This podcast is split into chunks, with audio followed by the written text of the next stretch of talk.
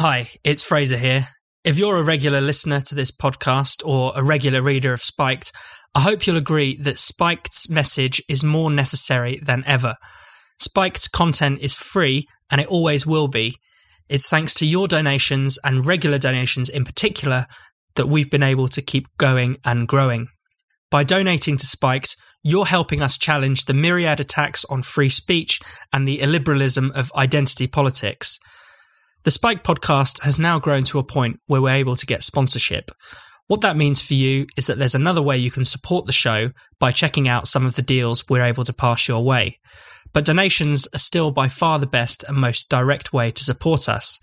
So if you think we're doing something right, saying what needs to be said, challenging what needs to be challenged, then do please consider starting a regular donation if you haven't already.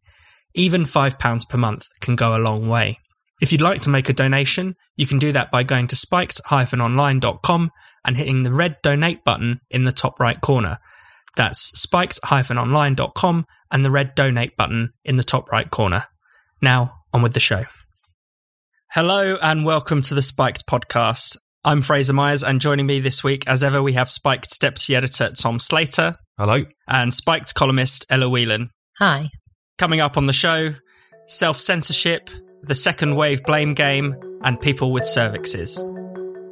Americans say they are afraid to speak their minds. 62% of Americans say they have political views they're afraid to share. A new report suggests that people are having to self censor or face discrimination. Right wing academics have been forced to hide their views. Every form of diversity is championed, apart from the most important one, which is viewpoint diversity. Two new pieces of research point to a worrying climate of self censorship. A report by the Cato Institute found that 62% of Americans think that the political climate these days prevents them from saying things they believe because others might find them offensive. And this is not just a problem for the right.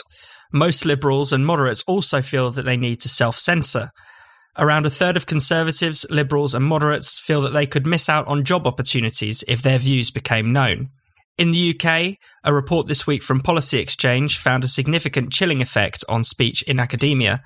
Around a third of right leaning academics feel they have to censor their political views in teaching and research, while 15% of left leaning academics feel the same. The study also found high levels of discrimination for job opportunities based on political beliefs. Tom, what are your thoughts on this?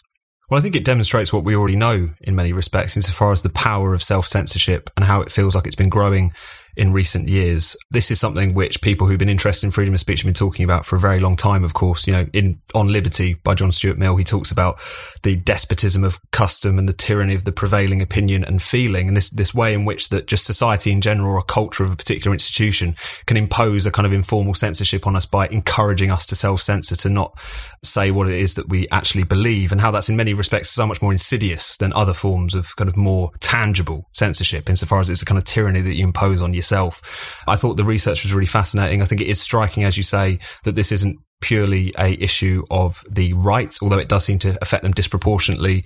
Um, I thought it was interesting that even though in the Cato survey, people who were very left or very liberal in their categories were least likely to suggest that they did self-censor. There was still a huge jump from 2017 in relation to self-censorship. Similarly with the policy exchange, survey of academics pointing out, whilst again, people who were more left wing tended not to self censor as much, you're seeing a huge jump largely in relation to gender critical views, which I think, mm. as we've all seen with the Selina Todd case and all these other academics being physically hounded in some respects for expressing those kinds of opinions, we can see how firm that is. Nevertheless, I think it's quite clear that there is a distribution of this, and it's quite obvious that people who do consider themselves left wing, whether they are or not, we can kind of discuss, are far less concerned about this. And I think it's, there's a kind of striking point in all of this, which is the fact that the casualness with which a lot of people on the left treat the issue of censorship, they're very dismissive of self censorship as a concept. Uh, they're very comfortable with corporate censorship, whether it's Facebook or anyone else. They'd be the first to defend forms of state censorship in relation to hate speech.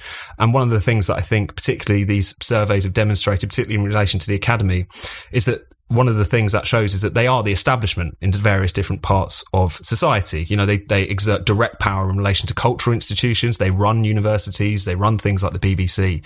But even in other spheres of life, you know, even though the, the left, you know, they, they're not in power in Britain and in many other parts of the West, they still do kind of set the agenda on a lot of these cultural issues. You know, we read over the weekend that Boris Johnson is planning to shelve um, plans to reform the Gender Recognition Act because he's concerned about opening up that culture war, that piece of legislation again being put forward by conservatives in the first place. And of course, even the kind of corporate sector, as we've seen with all the kind of, you know, woke pronouncements that they've made in recent weeks in the wake of the Black Lives Matter movement are very comfortable with their kind of speech policing agenda of the left, largely, I think, because their identity concerns uh, over class concerns, which the modern left is, is kind of replaced one for the other, suits their interest perfectly.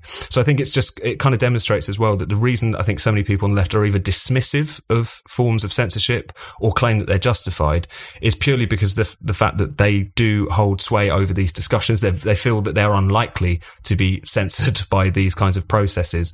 And I think that shows on the one hand a remarkable level of naivety on their part because once you create these mechanisms, there's no saying where that will end up. And I think a lot of gender critical feminists who weren't particular free speech absolutists, shall we say, until recently have started to recognize that. But I think it also demonstrates that despite the fact these people, you know, like to pose as really radical and challenging and anti-establishment, they are the establishment in so many respects. And I think their lack of support for free speech is an illustration of that fact. And I think it's it's interesting recently, you know, when the left has dismissed complaints about cancel culture, one of the kind of go-to arguments is to say, well, it's only powerful people who care about cancel culture. It's only people with platforms who are complaining about criticism. And, you know, this recent research completely explodes that myth because it is ordinary people working in ordinary jobs who feel they have to self-censor their views. And it goes across the political spectrum as well. It's it's not about what might be dismissed as hateful views or right-wing views. It's it's moderate views too that people feel that they cannot air. That's you know one of the most important things to recognize is that the threat to free speech is universal and all around us. It affects all political persuasions and affects people from all walks of life. Ella. We already knew that universities were somewhat out of touch with the rest of society. I mean, the Brexit debate has revealed that the fact that universities were so thoroughly in support of Remain and academics were almost exclusively Remain supporting while the majority of the rest of the country voted to leave. And I think you see that kind of, whether it's elitism or whether it's kind of sense of being out of touch reflected certainly in the study by Policy Exchange, even with some of the petty things, which just kind of made me laugh, but also were quite serious, you know, about only half of those surveyed would sit next to someone who voted leave at lunch, and that dropped to 37% who would sit next to someone who was had a view that was supportive of gender critical feminists. So, you know, you might snigger at that, but actually it does reflect a more serious thing, which is that even on the ground at university, it feels like there is a much more problematic sense of not just censorship, but as Tom says, self censorship, where people are worried about coming out as I, I, can't count the amount of times students have said to me, I can't say that I'm a Leave voter on this campus as if it's admitting that you've got a tail or something, rather than it being a legitimate political position. But the issue is how do you deal with it. And th- there are some things in the, the policy exchange report which are, let's say, interesting. I mean, the fact that they make a big noise about more universities being left leaning, as they quote, I get frustrated by that because it's sort of irrelevant what political leaning the university is. If you're a political person, you should go and make your voice heard. And even if it means being the outsider, as, you know, some of us were at university, I particularly was when I went to Sussex on some occasions. But the more important thing is this academic freedom bill that they suggest, which I don't know about you guys, but when you're thinking about how to deal with the issue of free speech in university, anything that's makes gestures of being you know something that's enforced by parliament makes the makes my hair stand on end. Because if you remember back there have been attempts to do this kind of thing before. I mean most infamously and embarrassingly just after the brexit vote happened the conservative mp chris heaton harris sent that letter out to universities demanding that they list all their professors who were involved in European studies to make sure that there was enough Brexit supportive professors at university. And it's just such a ridiculous thing to do. But in trying to enforce a sense of freedom at university, you inevitably put constraints around it. And actually, I think what Spiked has always argued is that the approach to this has to be a a hands off one, which says strip back all of the policies that you've got, however tangible at the moment, you know, things that you don't think infringe upon freedom of speech, like zero tolerance to harassment policies within students' unions, all those kind of things that encroach upon how students and academics can go about their intellectual lives at universities should be stripped back and universe that allows university to be a genuine free space. I don't fully believe that the idea that we could leave the task of fighting for freedom in the hands of Parliament, even if they are sympathetic to this crisis of censorship on campus, because they've never got that actually the essence of freedom of speech and academic freedom has to be a, a total independence from any kind of enforcement. Tom. No, I, I, agree with that. And I've written several times, you can't really have a pro free speech or pro academic freedom crackdown. You know, it's a kind of, it's a contradiction in terms yeah. in many respects. But one thing that I think is a lot of these proposals that the Tories have been putting out and some of them are reiterated and kind of built upon in this policy exchange report is the fact that we're in a kind of interesting situation. Whereas previously the issue of academic freedom being encroached upon would often be from without, you know, either it would be in terms of government or it would be in terms of donors. It discusses the kind of history of that. Whereas currently we have a kind of almost like an internal McCarthyism at these various institutions where it's the kind of culture and the policies and the power bases within these universities themselves, which are, you know, setting the agenda, policing speech, leading the denunciation campaigns, etc. And that I think is, is something which is, is new. And they, these are kind of quite clumsy responses, I think, in so many ways to respond to. And given the fact that, you know, you've got universities in receipt of state funds, etc., you can understand why their position is kind of becoming untenable, even if these particular proposals feel like they're not really going to do it. I think on, on the question of how do you fight back against this more broadly, Andrew Doyle made this point on Spiked this week, which is the fact that people do just need to be braver, really. And that's not an easy thing to say because the level of vitriol that is directed your way in certain workplaces, on social media, when you dare to express a certain view is very intense. I mean, intimidation, as Andrew points out, is basically one of the primary weapons of the kind of woke movement. It's something that they mete out very unashamedly. But I think the one thing that's worth recognizing in relation to something self censorship is that we are in a slightly curious position today, or maybe it's not so curious, I'm not sure, is the fact that when people like John Stuart Mill were talking about self censorship and things of this nature, it was very much about the right to dissent from the majority often, the tyranny of the hmm. majority, mm. as he would put it. He was obviously a huge anti Democrat, incidentally. Whereas we're in a quite strange position now where often it is the majority position which is demonized, whether it's the 52% who voted to leave or whether it's the vast majority of people who think that they're are men and there are women and that you can't chop and change in between. Those opinions are ones which are so hard to express. But I think that that should give us a little bit more steel in the sense that you are pushing back against a very angry, a very organized and a very intolerant minority, but they are a minority of individuals, these activists. Other people are on your side. And I think the more and more people do pluck up the courage to say what it is that they believe, the more that I think we can make a lot of headway very quickly because these are views that the vast majority of people want to espouse, including a belief in, in free speech, which I think fundamentally far more people actually agree with than you would get the indication from a lot of the media and academic discussions around this issue. One of the many things I love about the Great Courses Plus streaming service is that you get to learn from actual experts who know how to teach. The Great Courses Plus has real professors people who have spent years studying in their field, and most importantly, people who know how to teach and engage with people. I'm still currently enjoying an economic history of the world since 1400. The course leader, Dr. Donald Harreld, draws on his fantastic expertise of the social and economic history of early modern Europe, and he presents everything you need to know in a really accessible way. I'm still really enjoying it nearly 30 lessons in. I've learned a great deal about our economic history, most recently about the rise of trade unions, Adam Smith's ideas about free trade, and the birth of central banks. With a vast selection of subjects, the Great Courses Plus truly has something for everyone. You can learn to become a great writer, practice mindfulness, or delve into astrophysics. And with the Great Courses Plus app, you can learn anytime, anywhere. It's so easy. I just love this streaming service. It's the perfect time now to try the Great Courses Plus.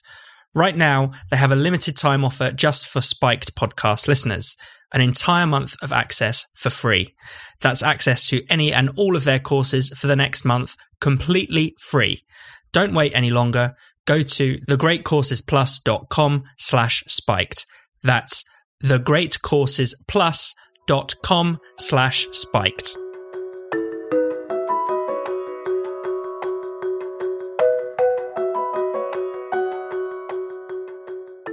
Who will be to blame for a second wave of COVID 19 if one ever emerges?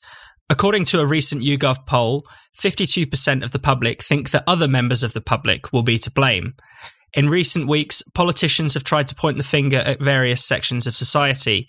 Nicola Sturgeon said seeing young people at pubs while not physically distant made her want to cry.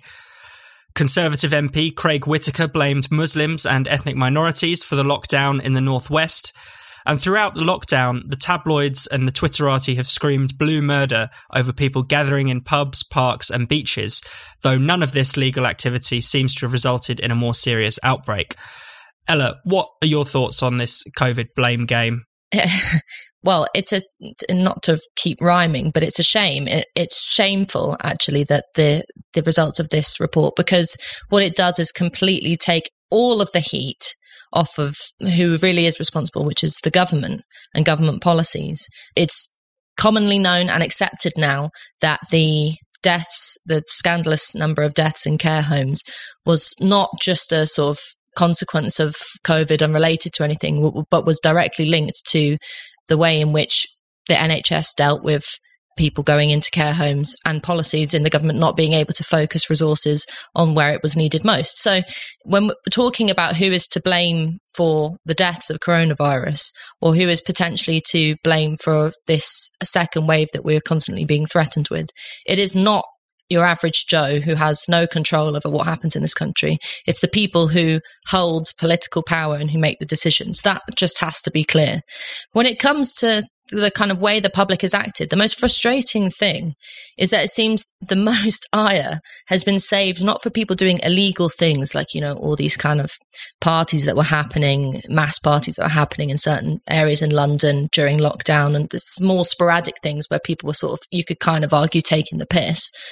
But where people have been not just allowed, but encouraged to go out, still there has been this residual kind of, oh, you selfish COVID idiots attitude. So even now that we've been told for weeks to get out there, go back to work, go see the beauty spots, eat out to help out, blah, blah, blah.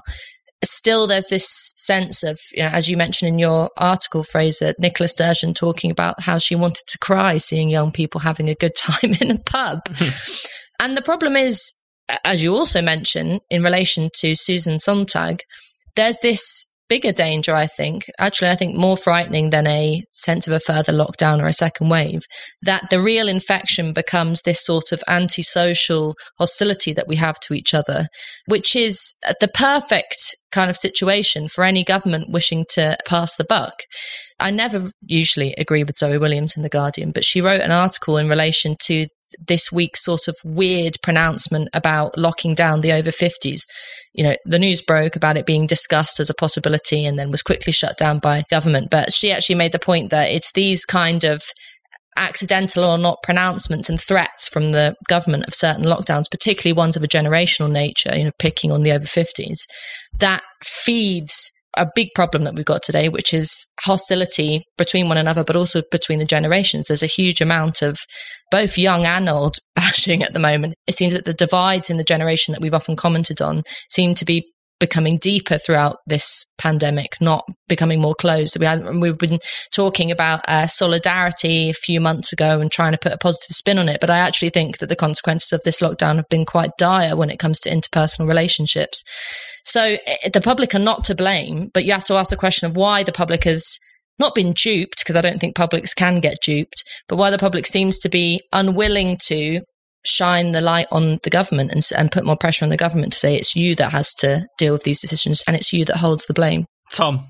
No, I, I, agree with that. And I think one of the things that's been really unfortunate is that any discussion about government policy, the lockdown, how it was rolled out, the adverse consequences of it has been completely shrouded out by discussion of how much have we complied with the lockdown? How much have we complied with social distancing? That's become the whole frame of the discussion. And as a consequence of that, as we saw from that YouGov poll saying 52% of people would blame a second wave on other people, on the public fundamentally, is that it's just led to it to become almost entirely individualized. Um, and it become, and therefore becomes really kind of heated and unpleasant. And one of the things that I think is quite interesting about how in recent weeks the whole kind of COVID idiots shaming thing has been coming back for vengeance ever since the pubs reopened as you point out, you know, all these individual things being pointed out. It's almost like you just fit it to your particular prejudices, whether you're Craig Whittaker and it's the Muslims' fault, or you're Nicola Sturgeon, it's all the drunk young people's fault. It just kind of fits to whatever narrative you happen to be propounding at that particular point. And what's interesting on the one hand, all of the things which have become big flashpoints, people in the park, people on Bournemouth Beach, people demonstrating with the Black Lives Matter movement. There's been no evidence linking those to any kind of rise in, in cases and outbreaks and things, but still the, the narrative goes on. And what I think is interesting at the moment as well is that we're at a point in which cases are low, in which it feels like, you know, we're certainly, you know, the height of the pandemic as it was in late March and early April is a distant memory now. And yet all of these tendencies to kind of shaming people has completely gone away. And there's, you know, even though there's been talk recently about potential second wave and outbreaks across the country, as, as Professor Carl Heneghan has been pointing out, there's been no real meaningful rise in cases recently, you know, and mm. if you actually look at it in relation to the ONS surveillance program, they did suggest that cases were rising recently, but it's based on 24 positive cases cases among 30,000 people over the past two weeks. This is not huge. And again, we're seeing a lot of more test results coming back positive, but again, we're targeting test results in places where we know there are outbreaks. If you take into account the percentage of them being positive, again, you don't see this kind of rise. So I think it comes back to this point we've talked about a lot on this podcast, which is that the COVIDiots phenomenon, the public shaming, the misanthropy, the puritanism on display has always had precious little to do with the evidence where we are at in the particular epidemic wave. And it's fundamentally been an expression of people's pre-existing prejudices towards the public or between certain sections of the public. And I think we just really need to bear that in mind because what we've got to be very concerned about is, as we've all talked about COVID accelerating all kinds of trends, whether it's towards working from home or the death of the high street or whatever, one that I'm really, really concerned about is this one towards atomization, towards treating people with suspicion, towards blaming people, assuming the worst about them. Um, and it feels like in recent weeks, we've seen how the COVID discussion has accelerated all of that, leading us to a much more snipey and individuated kind of place. Yeah, I mean, there was some research recently, and it was it was framed interestingly by the papers in a way that said the lockdown solidarity is over, and you think, well, there might have been solidarity over the crisis, but I don't think there was solidarity as a result of the lockdown. That if anything, the lockdown has broken us apart. And I think that has contributed to this problem. It's a self reinforcing dynamic. The more apart we are, the more suspicious we are of other people. The more suspicious we are of other people, the more we want to stay apart, stay our two meters away, or stay in our house.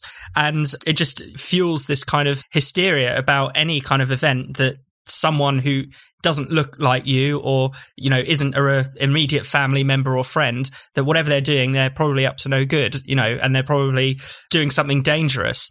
And what is frustrating is you can completely understand why the government wants to place the blame on individuals. And you can see why they want to continue ramping up the fear because as long as we're fearful of this disease, then we're not going to look at not only their failures in relation to COVID, but also, you know, the enormous backlog in the NHS in terms of, you know, cancer and heart treatments. We're going to ignore the fact that children have lost six months of their education and there doesn't seem to be very much progress in catching up on that in Scotland, the exam system is in total disarray. The economy is another thing. You know, the economy is in the toilet. There are all kinds of things that you could see why the government would want to distract from their failures, want to keep people fearful and suspicious of each other. But why anyone in the public or why in, anyone in the media who should be holding the government to account would want to go down that route is a complete mystery to me. I think part of the problem is that to a certain extent, understandably, the whole process of how we deal with the virus has become moralized. So it's not just about whether wearing a face mask is a scientifically proven beneficial thing that will help us beat this disease, but it's become are you a good person? Are you selfish or not? And it's very hard to argue with that. You know, people say, what's the problem? Why is it going to kill you to put something over your face or to not go to the pub or to not go to the beach? Well, you know, don't you care about things bigger than your own self satisfaction? That's a completely wrong way of seeing it because there's been a sort of hostility to weighing up not just what works in this, but what is actually the the harms on the basis of both things. On the one hand, the risk of the virus, and on the other hand, the list of harms that you've just put out, Fraser, from you know the very serious issue of people with cancer not getting treatment. And in a, I've been told by a number of doctors that I know that in the next few months they expect an onslaught of people who are terminally ill who could have been saved in the last few months. A second thing is a big rise in cases of young people who are seriously mentally ill, and the suicide rate has tragically gone up. All of these things have to be weighed up. And this isn't about being a good person or a bad person. I think, as you rightly say, all that sort of slightly faux solidarity that was around the kind of clapping for the NHS at the start of the lockdown has really withered away because what we're faced with is this sort of empty social sphere where no one's talking to each other and everyone's really quite afraid. And the tragedy is we shouldn't be afraid any longer because if you look at the science, as Tom says, things seem to be getting more positive. The challenge is how you combat the onslaught of negativity from the government, from the media, from scaremongers online, and actually say the way we get out of this is by getting back to normal, not the new normal, but normal, what we used to be hmm. like when we used to go around and talk to each other.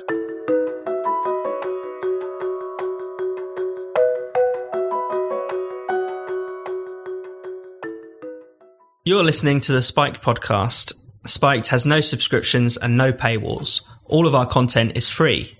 We rely on the generosity of our listeners and readers to keep us going and growing. For those of you who already donate to Spiked, we can't thank you enough. It really means a lot to the team. If you haven't already, then why not consider giving Spiked a donation? You can make a one off payment or give monthly by going to spiked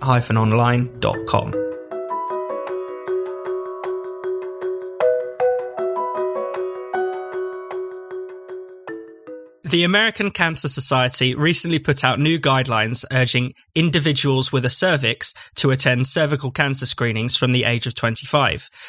The word people might normally use instead of individuals with a cervix is women. It's only women, after all, who have cervixes. Many feminists pushed back against this erasure of the word women, but the trans lobby and its supporters insisted that individuals with a cervix was more inclusive and gender neutral. The Labour MP, Rosie Duffield, was labelled a transphobe for saying only women have cervixes.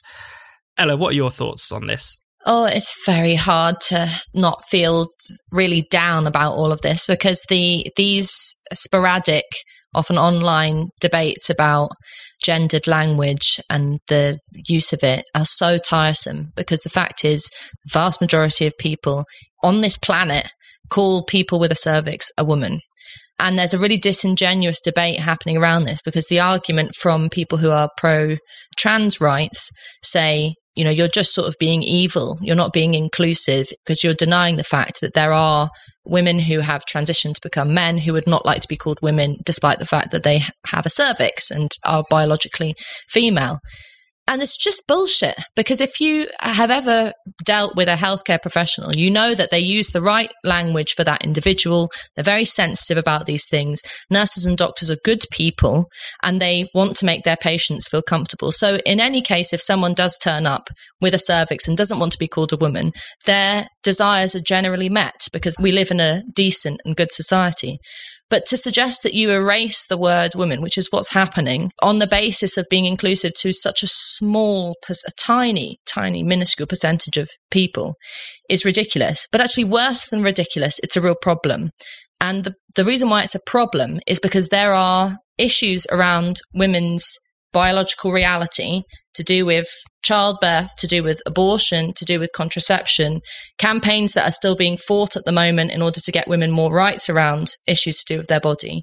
That if you stop using the word women and you stop even using concepts like sisterhood and solidarity among women and a kind of old school feminism that fought for those kinds of things, then you know you're not dealing with the issue. And actually it erases the idea of a politics that serves women.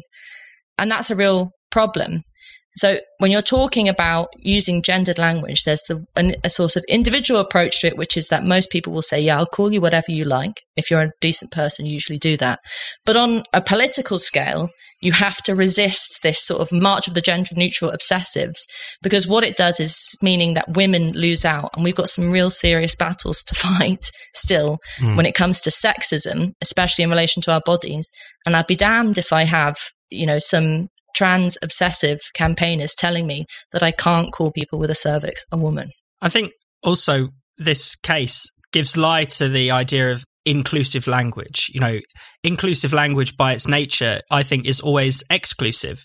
It's designed to reveal the status of the speaker. It shows that they're an aware person or an aware organization. And it has the kind of unintended consequence of not being understood by the vast majority mm. of unaware people. And so in the case of cervixes, obviously this campaign is is there to encourage women to have you know cervical tests but there are polls that suggest that half of women don't actually know that they have a cervix. They don't know what a cervix is. So, you know, this is a case of kind of an attempt to use inclusive language that is excluding a substantial section of the population.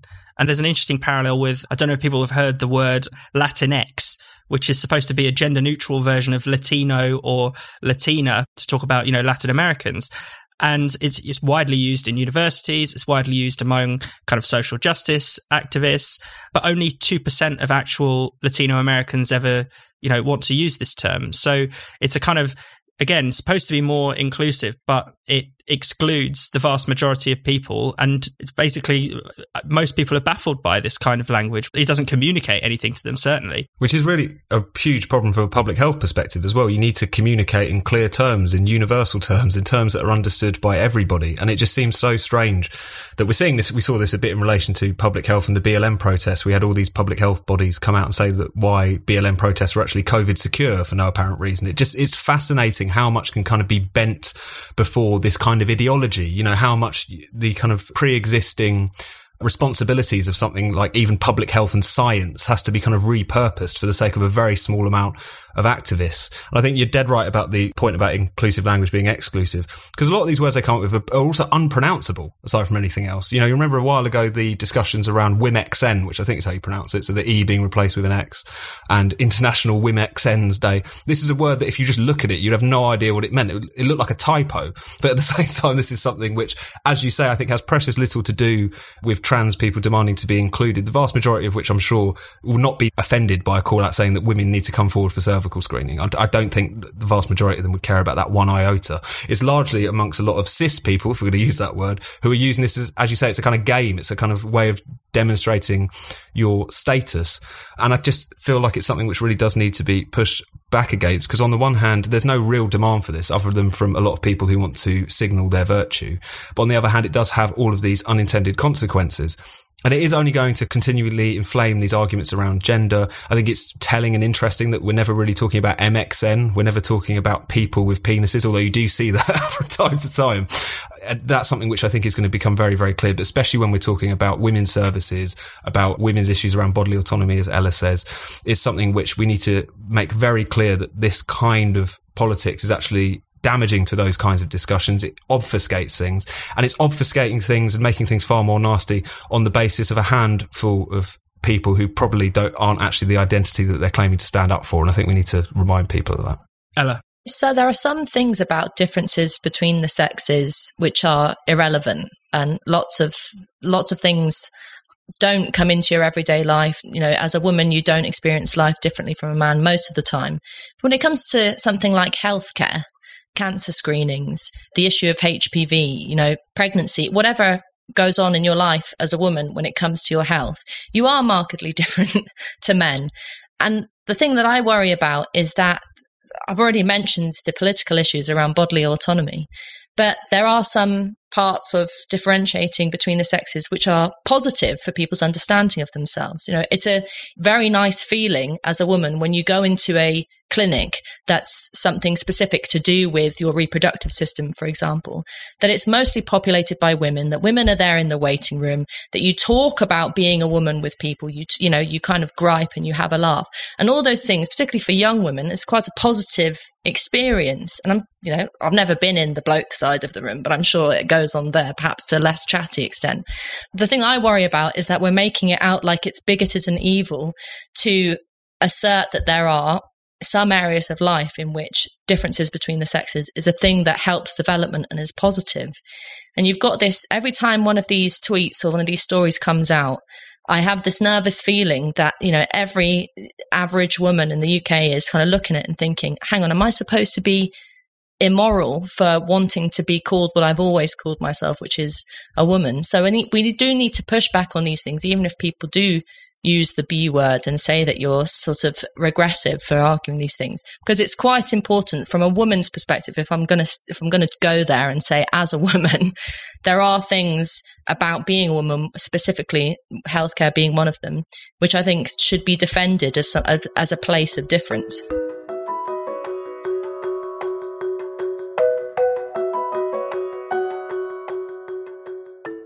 You've been listening to the Spiked podcast. For more Spiked content, don't forget to keep visiting us at spiked-online.com, where you can also make a donation or treat yourself to something from our shop.